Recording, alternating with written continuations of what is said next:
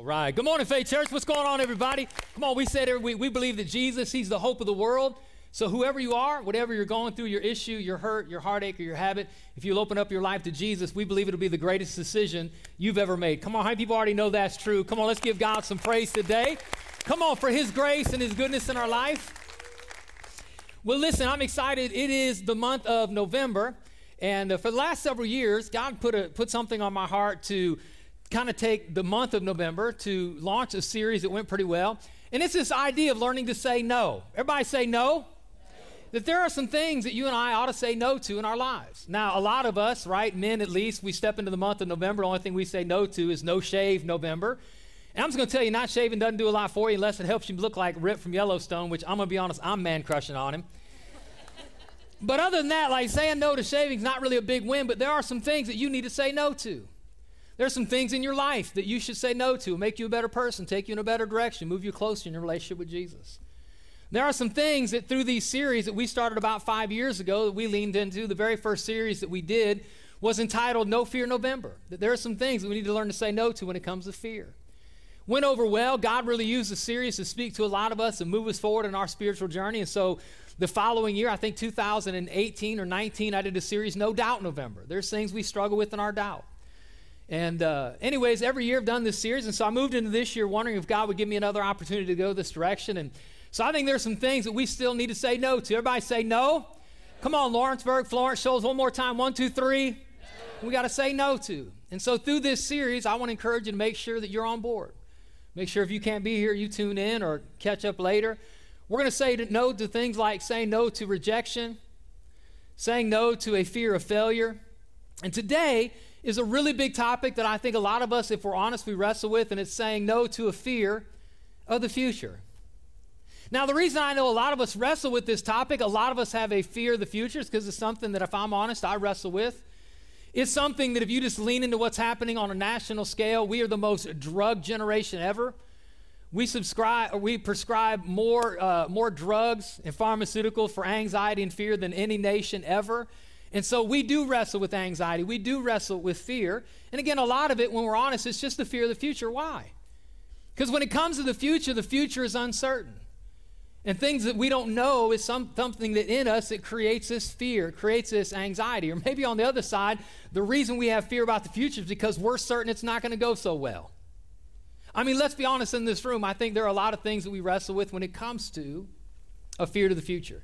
Let me just ask this question. How many of you, were in, we just came out of the month of October. How many people like scary, scary movies or scary shows? Come on, Lawrenceburg, wave your hand. Right, listen, I'm just telling you, you might like those shows, but Jason isn't real, Michael's not real, The Purge isn't real. If you really want to be afraid, watch the stuff I watch on TV. You say, what are you watching? I watch it like a lot of Nat Geo and a lot of Discovery. Listen, a lion eating your face off is a lot more scary than Jason who's not real. That's just a fact. Nature is scary. Let me give you another one, a show I've watched, and I've actually read lots of articles on this topic. And one of the scariest shows I've ever watched wasn't right, wasn't on sci-fi, it was on Discovery Channel. And the title of the show was 10 Ways the World Could End. Doomsday. 10 Ways the World Could End. It actually was so popular, it came up with season number two 20 Ways the World Could End.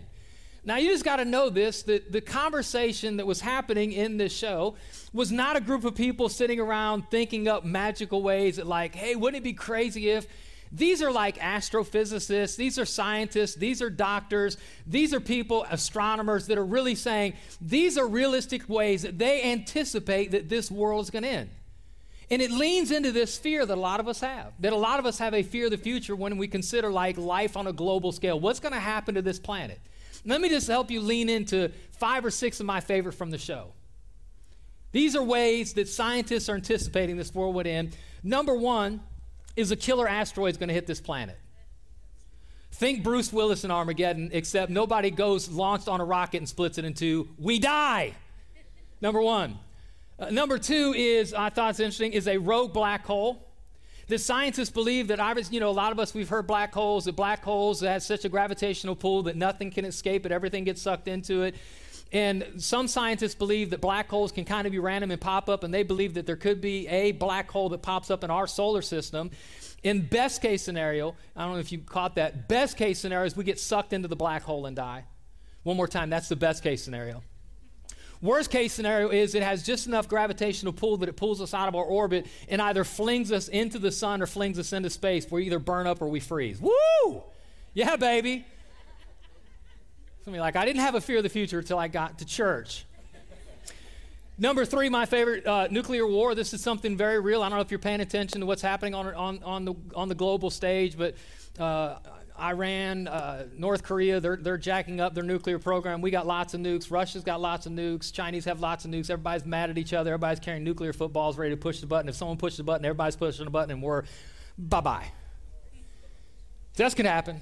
That's happen. Here's one. When I first heard this, I'm to be honest, I got kind of jacked up about this one. Uh, scientists are concerned about a gamma ray burst. When I heard that, I thought there's a chance I could become the Incredible Hulk. That's not what happens with this. A gamma ray burst, something that comes from the end of the universe, could sweep through and blow through our solar system and over our planet. And with a matter of minutes, we could all die from radiation poisoning. And those who survive radiation poisoning, we would die from, uh, we would die from not being able to breathe anymore. That's pretty amazing. Here's one. Here's one volcano, volcano hyper eruption, which means like it's not just one volcano blast like Mount St. Helen. It would be basically there would be this explosion from the center of our planet that would rip us apart. Some scientists are worried like that's not going to happen. It's just a matter of, of when, not if. And here's one. I'm actually doing some research in my dissertation for my PhD that I'm processing. Some of this goes this direction. There is a lot of people, and this is, gro- this is a growing concern of an AI or robotic takeover. Think the Matrix or, or Terminator. Woo! Who's glad they came to church today? So, like, I mean, let's be honest, as we lean into the future, there's scientists like, hey, it's, it's just a matter of time. This planet's over. We're done. There's ecological disasters. There's nanotechnology disasters. There's like, there's all this stuff. And it's just a matter of which one hits us first. We're gone. And a lot of us, when we lean into the future, we have a fear of the future because on a global scale, there's a lot of concern. And if you don't have a concern about what's happening on a global scale, let's just be really honest, and I'm going to step on some toes here. A lot of us, we have not just a global fear, we have a national fear. And when I say national fear, it's because some of us in this room are watching this message. A lot of us, we have this idyllic idea of what this world or our nation should be. And some of us, we're afraid we're going to lose it. And some of us, we're afraid we don't have it and we're never going to have it. Like some of us, we're afraid of takeovers. You're afraid of immigrant takeovers. You're afraid of progressive takeover. You're afraid of a socialist, uh, socialism takeover. Some of you are afraid of conservative takeovers. Some of you are afraid of gun takeovers. Ta- some of you are afraid of LGBTQ takeovers. And when you look at the world you grew up in, you're afraid you're going to lose it, and so you have a fear of the future. Some of you never had it, and so you have a fear it'll never come because of what's happening. And if you don't have a global concern and you don't have a, a national concern, let's just be honest, a lot of us, we have personal fears of the future. A lot of us who are watching this, some of you are here, you're students, and your fear of the future is do you get in the program? And if you get in the program, if you get in the school, can you, can you compete? Can you get out? And if you get out, what's your student debt loan going to look like? And you have a fear of the future. Some of you, you have career concerns.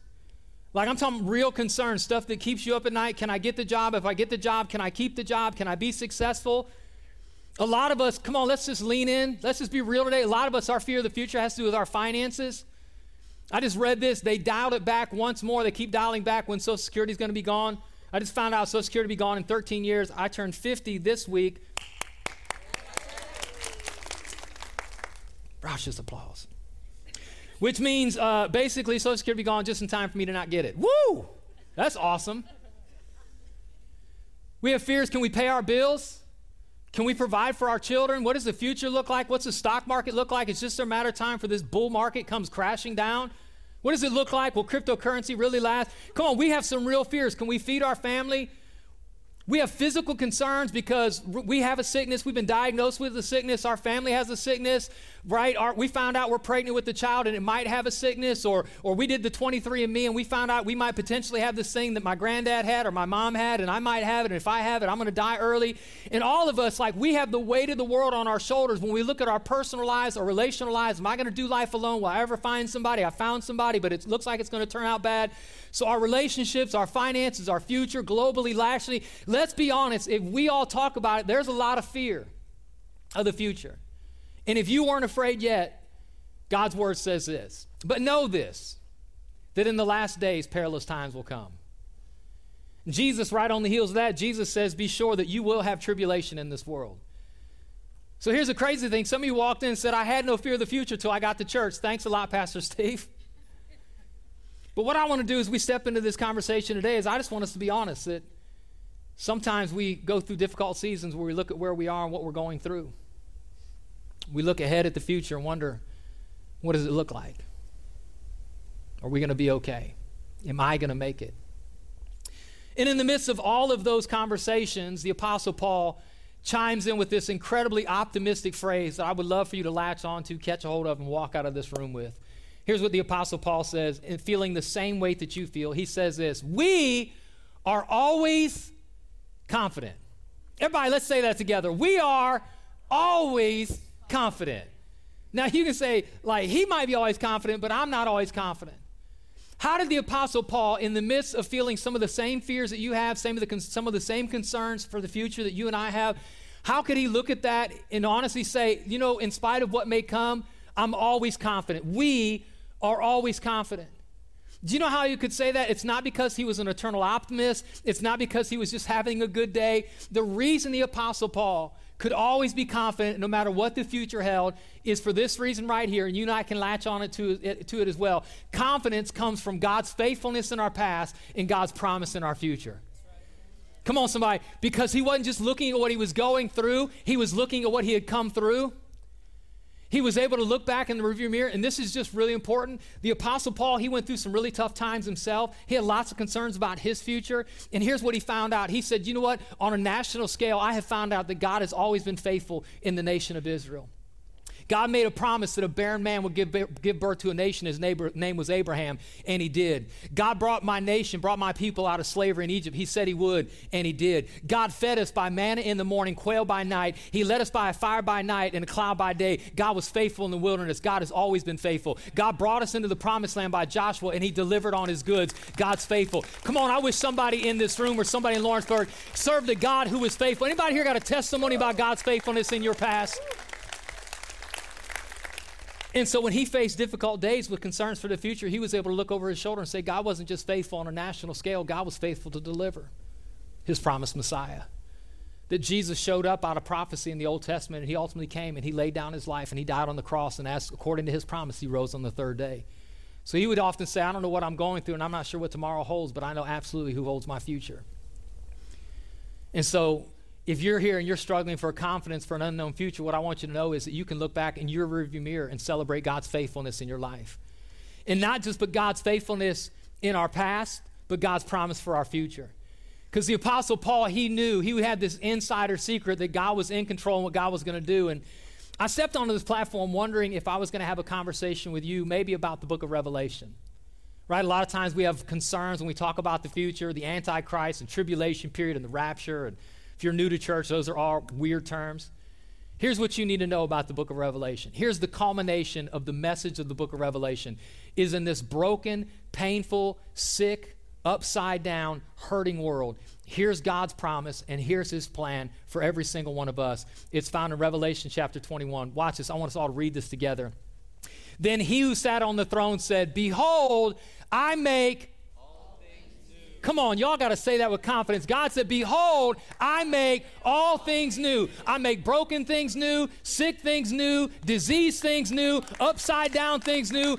Come on, separated things new, disunified things new. God says, I'm about to heal everything that's ever been broken in this universe. So the stuff that has you up at night, God has a plan to fix it and make it whole. Behold, I make, and come on, you got to, it's the one on the throne, it's the one who has authority, it's the one who's in the position to do it. Behold, I make all things things new. Everybody say no. You got to say no to a fear in your future. And the way that you do that is by always being confident no matter what you're facing. God has been faithful in your past, and God has a promise for your future. So I want to lean into, though, maybe a very personal conversation and a story that happens in the life of Jesus, and maybe more specifically how it pertains to you. So we've talked in the past about the Gospels. So Matthew, Mark, Luke, and John, the first four books of the Bible, again, they're, they're a biography of the life of Jesus. And the reason those documents were left for us to read today, as contained in the Bible, the reason those are there, two reasons. One, so we can know what Jesus has done. So we can know that Jesus carried our sin on the cross, died for the sin of the entire world, including you, including me, and he rose from the dead. But the purpose of the Gospels is more than that. It's more than just to let us know what he did, it's to let us know, equally important, who he is. So as you read it, you get an idea okay, that Jesus wasn't just a prophet, he wasn't just a good teacher, he wasn't just another religious figure. As we read what we see in the Gospels, we get a clear picture and a clear conviction of who Jesus is. And Matthew chapter 8 paint, paints that picture perfectly. And I want us to read just a couple, and we're going to read three headlines and a couple scriptures, all found in Matthew chapter 8. Now, just quick thought when the original documents of the New Testament were written in antiquity, the way all people would write back then is they would take an animal skin and they would write with ink. They didn't have paper and pen. And so they'd write on an animal skin, they would roll it up, and it was called a scroll. Those documents have now been interpreted and put on paper in a book that we call a Bible. So back then, the original documents of the New Testament, they didn't have verses, they didn't have chapters, and they didn't have headings. Those were added later to help us just to navigate and find our way. But the headings I'm about to read, while not originally inspired, are still helpful to help us understand not just what Jesus has done, but who Jesus is. Here's the first heading found in Matthew chapter 8. It's probably similar in your Bible. And it's this right here Jesus heals many people. And here's the verse, whole verse, but I just want to read one. says this in Matthew chapter 8, verse 16. Come on, let's read this together. That evening, many demon possessed people and were brought to Jesus. And he cast out the evil spirits with a simple command, and he healed. Come on, I want us all to say those last three words together. And he healed all the sick. So, what I want you to see is that there is this group of people, group of people who are looking for help, looking for an answer, looking for a solution. And the Bible says in the, in the topic, in the heading, Jesus heals many people. It's, it's, it's not, it, what you need to know is it's not a percentage, it's everybody who came to Jesus who was sick. Jesus healed cancer patients. Jesus pe- healed people with tuberculosis. Jesus healed people with arthritis. Jesus healed people who had organ issues and limb issues. Every single sick person who came to Jesus, Jesus healed all. All the sick. Number two. Number two. Here's another, here's another heading in John chapter 8. Jesus heals two demon possessed men. Now, demon possession is really kind of a crazy conversation we can have, and I don't want to lean too hard into it, other than I'll tell you this. You may not personally believe in demon possession. I believe in it because Jesus taught it and he believed in it. And I always go with Jesus. Amen. Anybody good going with Jesus? Amen. So what you need to know is ultimately, we talked about this for the entire month of October, that there really is a real spiritual battle. And if you're not paying attention and you're not really open, you can open yourself up not just to demonic oppression, but possession. And Jesus encountered that in his ministry. And specifically, he comes across these two guys, and I love it. Jesus doesn't even say anything, he doesn't even do anything. He just gets in the room, he just gets in the environment, and all of a sudden, these guys are upset. Just let God show up in your presence. Allow God just to get in your home. Just allow God to get in your marriage, and he will disrupt what the enemy's trying to disrupt. And it says this watch this. Jesus shows up on the scene with these two demon possessed. Just one verse out of the story, one verse out of the story. Verse 29, let's read it. They began screaming at him, Why are you interfering with us, Son of God? And you go on and read the rest of the story. Ultimately, Jesus takes authority over these demon possessed men, casts them out of these people, sets them free, allows them to go into a herd of swine. They run off the cliff and drown. Go ahead, Jesus. V for victory. Number three heading. Are y'all tracking with me? Number three heading Jesus calms the storm. Now, you don't have to be in church very long to eventually come across this story. You grew up in church, been around church, grew up reading the Bible. This is, a, this is such a foundational story in the life of Jesus that people tell. And it's found also in Matthew chapter 8. So, again, Jesus heals many people, Jesus heals demon possessed men, and Jesus calms the storm. Here's the story. Then Jesus got into a boat and started across the lake with his disciples. Suddenly, a fierce storm struck the lake with waves breaking into the boat. But Jesus was sleeping. And the disciples went down and woke him up, shouting, Lord, save us! We're going to drown! Jesus responded, Why are you afraid? You who have so little faith. Now stop. How many of you in this room in Lawrenceburg, in, in our Shoals campus, watching online, how many of you can think about a moment in your life where you were where you were absolutely like overwhelmed with fear, like you almost was in an accident, or you were in an accident and you survived, or you got really bad? How many people have a moment in your life you can point to where you were like deathly afraid? Wave at me.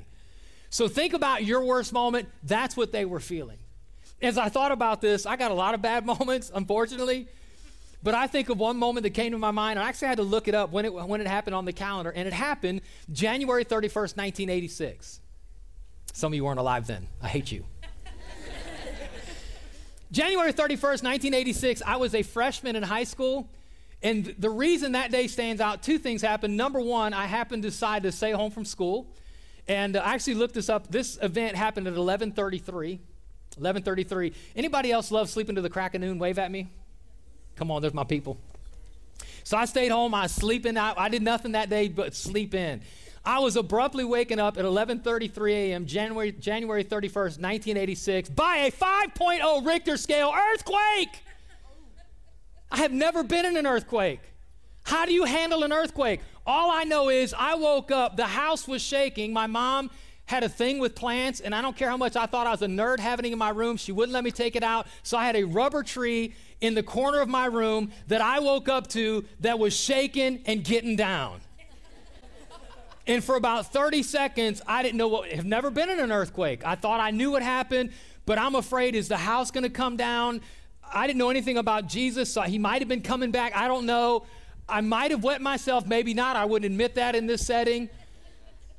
But when you think you're about to die, like, come on, it's like, Jesus, where are you at? So take your worst moment, take your greatest fear, and that's what the disciples are feeling. Now, here's the question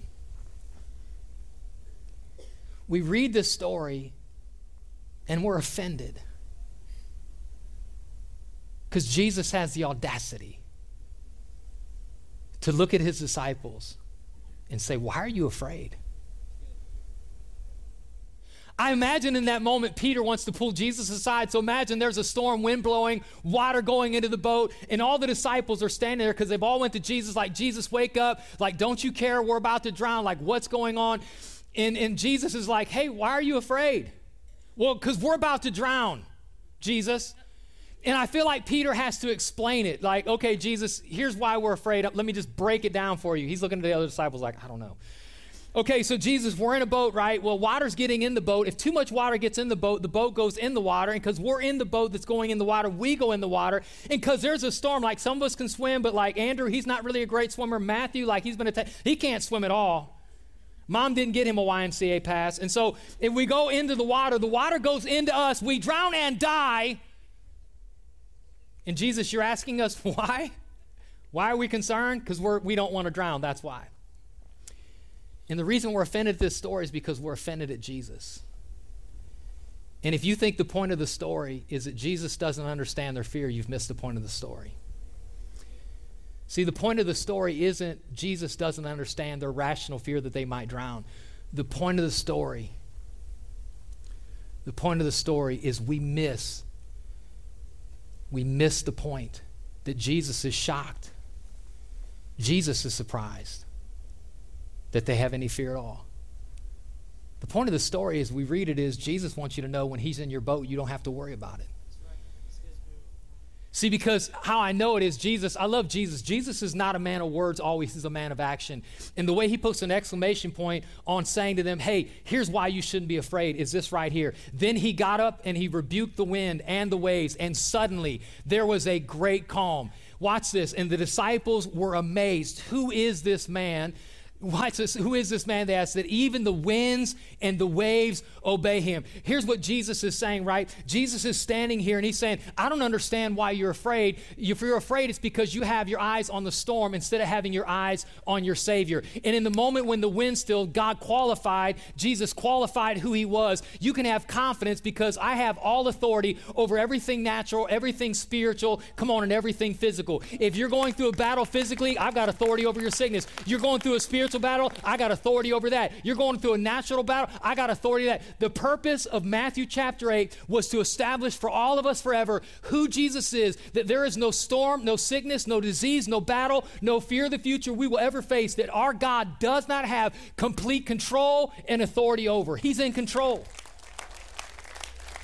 And so, in that moment, watch, the reason we're afraid is because we have our eyes fixed on our problems. And what Matthew chapter 8 establishes is that you can take your eyes off of your problem and you can put them on a person. And while problems are impersonal and they don't care how bad they hurt you, the person of Jesus, shifting your eyes from a problem to a person, you can shift them on a person who loves you, who cares about you. The Bible says that you are engraved in the palm of his hands. Your hairs on your head are numbered. Your tears are stored in his bottles. Your days are written in his book. He knows everything about you. He knows what's coming, and he's already there. And he is prepared to work in the season that you're afraid of and do something fantastic. But we got to shift our focus off of our storm and onto our Savior. This is what David did. How did a young 14 year old boy walk onto a battlefield and get victory? Because every other soldier that was afraid to fight Goliath, all they could see was the greatness of Goliath. But David saw the greatness of God. That's why he said, You come at me with slings and arrows, but I come at you in the name of the Lord. Come on, I'm going to put my eyes on Jesus. Come on, somebody. So, watch, watch, this is crazy. So, Jesus is establishing for us. Now, if you're here and you're not sure about Jesus yet, I'm glad you're here. But I hope there's something mounting in you or something being established in you that maybe you're leaning into who really Jesus is. Because the point of Matthew 8 was to set forever not just what Jesus did, but who Jesus is. Because two chapters later, you get to Matthew chapter 10, and Jesus needs to make sure his disciples knows who he is. And here's why. Because now he's getting ready to send them out into the world.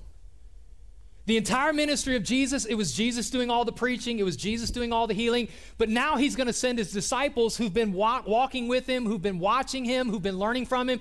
He's saying, I'm getting ready to go back to heaven. You need to take over the ministry. So he hands off the baton. He says, Now you need to go do the preaching. Now you need to go do the healing. Now you need to go proclaim the gospel. And so, Matthew chapter 10, Jesus is getting ready to send the disciples out. And he calls them together. He's like, Boys, you ready to go? And they are fired up. Let's go. And then Jesus says, Listen, I got to tell you a couple things before you go. Number one, as you go out, I just need you to know that I'm sending you out as lambs among wolves. Woo! Wait, what? Yeah, I'm sending you out as lambs among wolves, which means, just so you know, it's probably not going to go so great. In fact, Jesus specifically says these things I'm going to send you out as lambs among wolves. You're going to be arrested and put in prison for my name's sake. People are going to stone you and they're going to beat you, and you're going to be hated by the entire world. Now, who's ready to go? Team on three. One, two, three. At this point, Matthew's like, Can I just go to the nursery and hold a baby? Like that's that's our new appeal to Faith Church. Listen, you can either go die, be put in prison, prison, stone, and the world hates you, or you can hold a baby. Everybody's like, I'll hold a baby. How, how do they step into that kind of uncertain future? How do they walk into that kind of fear. Because Jesus established in his life that's recorded in Matthew 8, I've got authority over everything, over everything physical, everything natural, and everything spiritual, which means you are surely going to face some tough times. I want you to hear this. Listen, if some of you grown up in church or you watch TV church and You've heard some preacher tell you if you love God enough, if you give enough money, you'll never face any problem. I want you to know they lied to you. You will absolutely face problems. I hate to tell you, but some of you in this room or some people you love are probably going to get sick. We're going to face tragedies and heartaches. Maybe some of the things I talked about might happen. Maybe Russia does come in. Maybe the Chinese take over. Maybe our borders are overwhelmed. Maybe progressive takes over. Maybe liberals takes over. Maybe conservative. I don't know what's coming. Here's what I know is Jesus said, absolutely you're going to suffer tribulation. God's word says anybody who desires to live godly in Christ will suffer persecution persecution. I'm telling you, at some point in your life, you will probably face hell on earth. The promise of loving and following Jesus is not a promise to protect you from anything this world ever throws your way. The promise is you can have peace in your persecution and your trouble because of who's in control when you shift your focus off of the problem onto a person. And so Jesus rallies the troop and says, Okay, guys, are you ready to go into this world and live this thing out? It's going to be bad. It's not always going to go the way you want. And then he says this here's, here's, the, here's the goal, here's the climax of everything I'm trying to tell you. Jesus looks at him and he says this Do not be afraid of those who kill the body. Wait, what? That's exactly what we're afraid of, Jesus. Don't you remember the whole boat thing? We're afraid of somebody killing the body. Don't be afraid of those who kill the body, but cannot kill the soul. Rather, be afraid of the one who can destroy both the soul and the body in hell. What is Jesus saying? Jesus is saying, if your biggest concern is something in life killing you, that thing, that problem, that situation doesn't really have authority. He says there's one who has all the authority.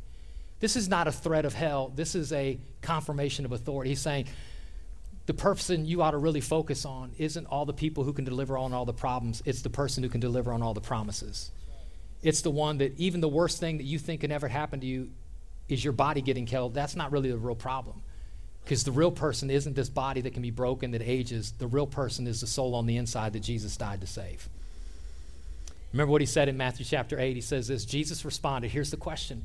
As you wrestle, if you're concerned, if you got a fear of the future, if you're concerned globally, if you're concerned nationally, if you're concerned personally, here's the question. Are you ready? Jesus asked it, Why are you afraid? You who have so much little faith. They didn't have little faith. They had all kinds of faith. You're like, Pastor, what are you talking about? Jesus said they didn't have little. They had all the faith in the world. Their faith was in the storm's ability to kill them.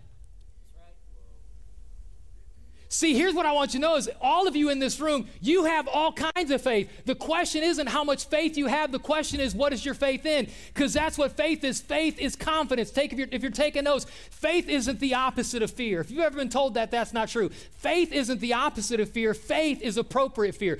Faith is putting your confidence in the right thing. My confidence isn't in asteroids. It's not in China. It's not in takeover. It's not in politics. My appropriate faith is in the fear of the Lord, who's bigger, greater, more powerful than all that stuff. I choose to trust my Savior. So we can either focus on how big Goliath is or how big God is. We can choose to focus on the storm or the Savior. We can see the problem or we can see the person. And when we choose to see the person, some level of peace and confidence comes that I might still face troubles and I might still face problems. But the one I love, and the one more importantly who loves me, is in control.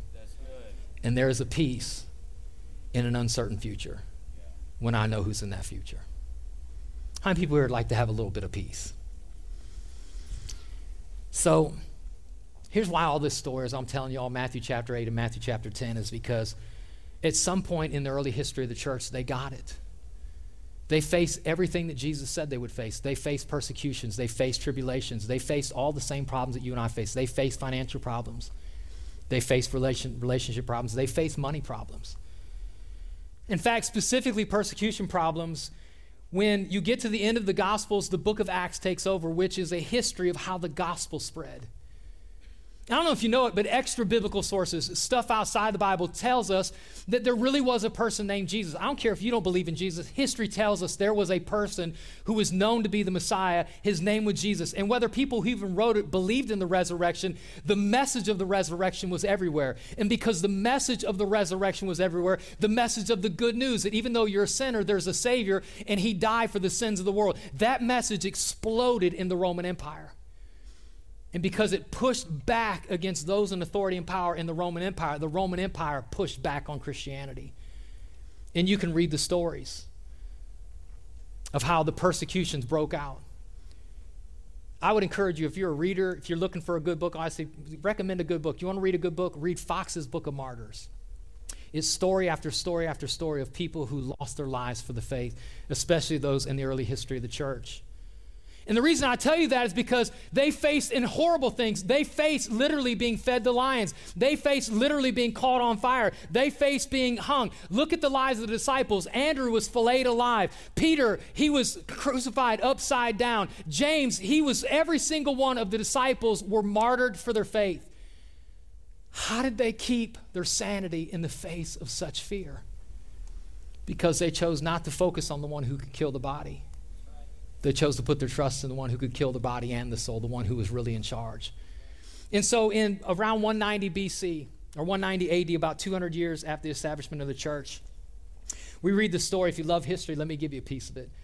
There's a guy, how many people saw the movie Gladiator? So, if you've never seen the movie Gladiator, it tells the partial history early on. The Caesar, the guy in charge of the Roman Empire, Marcus Aurelius, gets killed. Marcus Aurelius was a real Roman Caesar around 190 AD. Underneath of his rule, there was a doctor. This doctor's name was Claudius. Claudius, what a great name. Claudius Gaius. Claudius was a doctor, he was a physician, and he was a surgeon. During this time, it was illegal to look at a dead body. You couldn't touch a dead body, you couldn't do anything away. It was illegal. So, the way they advanced surgery and the way they advanced uh, doctoring in that day is even though you couldn't touch a body once it was dead, the best thing you could do is you could look at bodies that were dying. Where you know where you could find a lot of bodies that were close to death at that time, you could find them in the place where Christians were being persecuted. You could find them where they just got mauled by lions, where they just got stabbed by swords, where they just were caught on fire. And so this doctor by the name of Claudius Galenus, he would go in and he would look at these bodies and he would find all these Christians who were close to death. And you know what he found? They weren't afraid. And some of his writings have been found, and he actually mentions Christians, even though he wasn't a Christian, he mentions Christians four different times. Here's one of the quotes that's been found in antiquity that he had to say about Christians who were close to death. Here's what he said For fearlessness and death and the hereafter is something we witness in them every day. Let me say it again. For fearlessness of death and the hereafter is something we witness in them every day.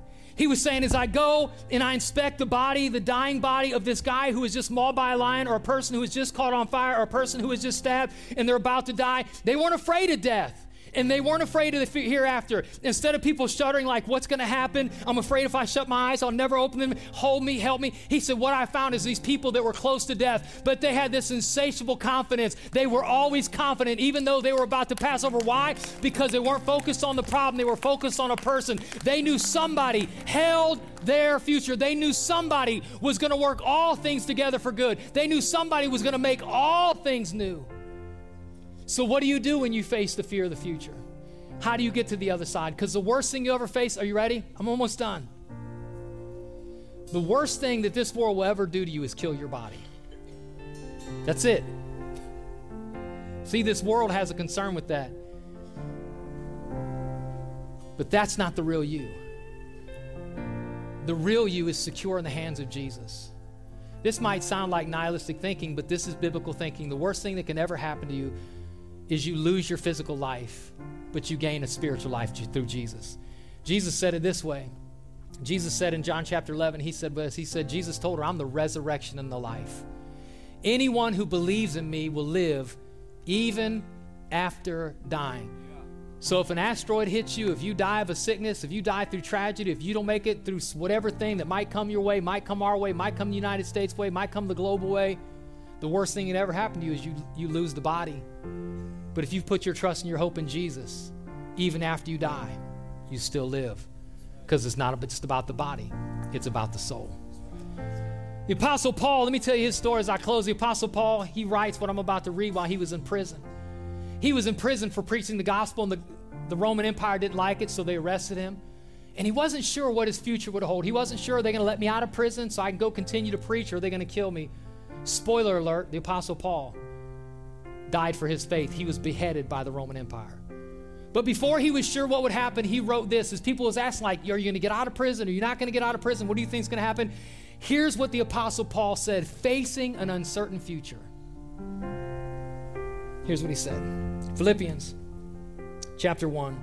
He said, For I fully expect and hope that I will never be ashamed, but that I will continue to be bold for Christ as I've been in the past. He's saying, no matter what I face, no matter what I go through, here's what I know is I want to make sure that I stand bold for Jesus. And I trust that my life will bring honor to Christ. Watch this, whether I live or die. And I want everybody to read this together as we close. For to me, living means living for Christ, and dying is even better. A more traditional way that this has been said is King James Version says this way For to live is Christ, but to die is gain. He's saying, if I, if I live, if God gives me another day, if the, my greatest fear of the future doesn't come to pass, then I'm going to live for Jesus. And I'm going to live with boldness and I'm going to live with confidence that He's in control. But if the worst thing that could possibly happen in this world is I die, to live is Christ, but to die, it's even better. It's gain because I get to be with Him. I recognize the world we live in is uncertain. Our future isn't as fixed as maybe some of us hope it is. But I want you to know your faith in Jesus a confidence that'll carry you through that you can always be confident if you will shift your focus on whatever your fear is to the one who has authority, and his name is Jesus. We all stand to your feet, and I want to pray for you. Come on, if you're here and you maybe have an uncertain certainty about the future, you have a fear about what maybe what's tomorrow. I want you to lift a hand right. Say, man, I just need a little more peace in my life. I need some confidence that God is with me. Father, over this room, I pray in the name of Jesus that God, you will bring a peace that Paul had. You'll bring a certainty that the disciples had. That God, even going out into an uncertain world with the promise of persecution, with the promise of tribulation, God, somehow they still went because they knew you were in control. Lord, help us to know Jesus, who you are, that you have all authority. You're 100% in control and you care for us.